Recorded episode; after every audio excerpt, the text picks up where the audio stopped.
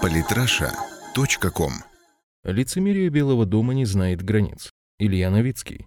20 марта 2003 года президент США Джордж Буш-младший отдал приказ о начале военных действий в Ираке, с целью которых было свержение режима Саддама Хусейна.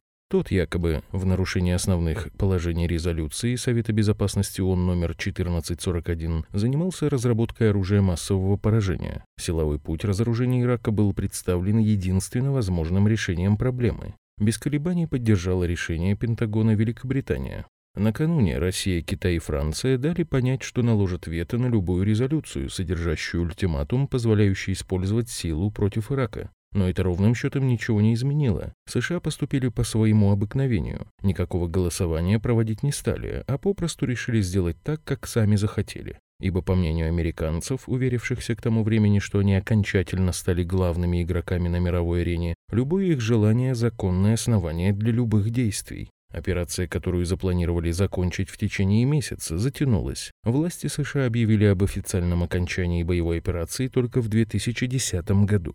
Жертвами вторжения в Ирак стали сотни тысяч иракцев. Но вот прошло 6 лет, и вдруг выясняется, что законных оснований для вторжения не было. Это следует из доклада независимой комиссии, проводившей официальное расследование британского участия в иракской кампании, который был опубликован в Лондоне в минувшую среду. По заявлениям главы комиссии сэра Джона Чилкота, вторжение Британии в Ирак было большой ошибкой, так как не все методы несилового воздействия на Багдад были исчерпаны. Таким образом, действия англичан и, естественно, США подрывали авторитет Совбеза ООН. Доклад основателен. На расследование потрачено более 10 миллионов фунтов стерлингов. В ходе расследования, длившегося с июня 2009 года, было допрошено множество свидетелей – военных, дипломатов, политиков, в том числе бывшие премьеры Тони Блэр и Гордон Браун. Обнародование результатов расследования вызвало широкий резонанс. У здания, где заседает комиссия, уже прошел митинг, участники которого требуют наказать Тони Блэра, возглавлявшего правительство Великобритании с 1997 по 2007 годы. В сложившейся ситуации пришлось выразить свое мнение и правительству США, главному действующему лицу в иракской кампании.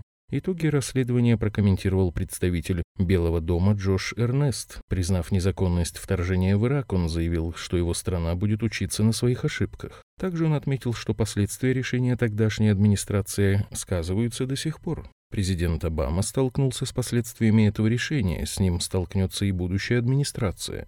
Произошедшее можно, конечно, представить как демократию в действии. Независимая комиссия провела расследование и фактически обвинила правительство в преступлении. Правительство признало свою ошибку. Видимо, будут приняты какие-то меры. Но, честно говоря, ни в искренность покаянных заявлений, ни в неотвратимость наказания провинившихся не верится. О незаконности своих действий США и Великобритания, конечно же, знали и до доклада. Но это им не помешало действовать привычным способом в Ливии и Сирии. Бомбежка Багдада была первой ласточкой. Дальнейшее развитие событий показало, что Штаты намерены действовать в таком ключе и дальше, игнорируя законы и устраивая государственные перевороты, устраняя невыгодных для себя правителей. Поэтому вряд ли из слов официального представителя Белого дома можно сделать вывод о переоценке ценностей. Ничего не изменилось, Соединенные Штаты по-прежнему ведут политику мирового гегемона, и вряд ли от нее откажутся. Слишком уж они привыкли действовать с позиции силы для достижения своих корыстных целей. И всякие там международные законы и правила не для них писаны. Исправить ошибку, из-за которой иракский народ потерял свою государственность и безопасность, можно было бы очень просто – принять решение о выплате компенсации иракцам. Но поверить в это может разве что сумасшедший. На то, что покаянные речи политиков всего лишь слова, указывает еще один факт. Тони Блэр, признавая вторжение ошибкой, все же сделал оговорку, что нельзя считать ошибкой любое вторжение.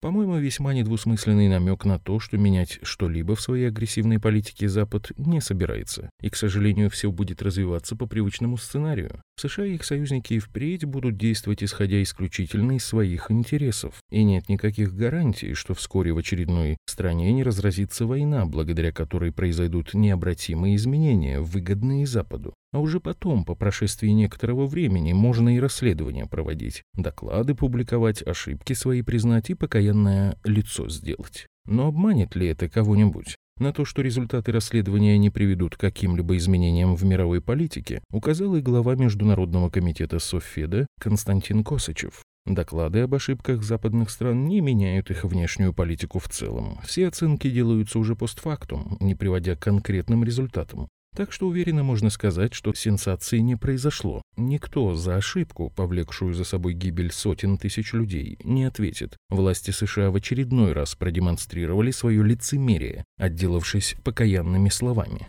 Самые интересные статьи о политике и не только. Читайте и слушайте каждый день на сайте politrasha.com.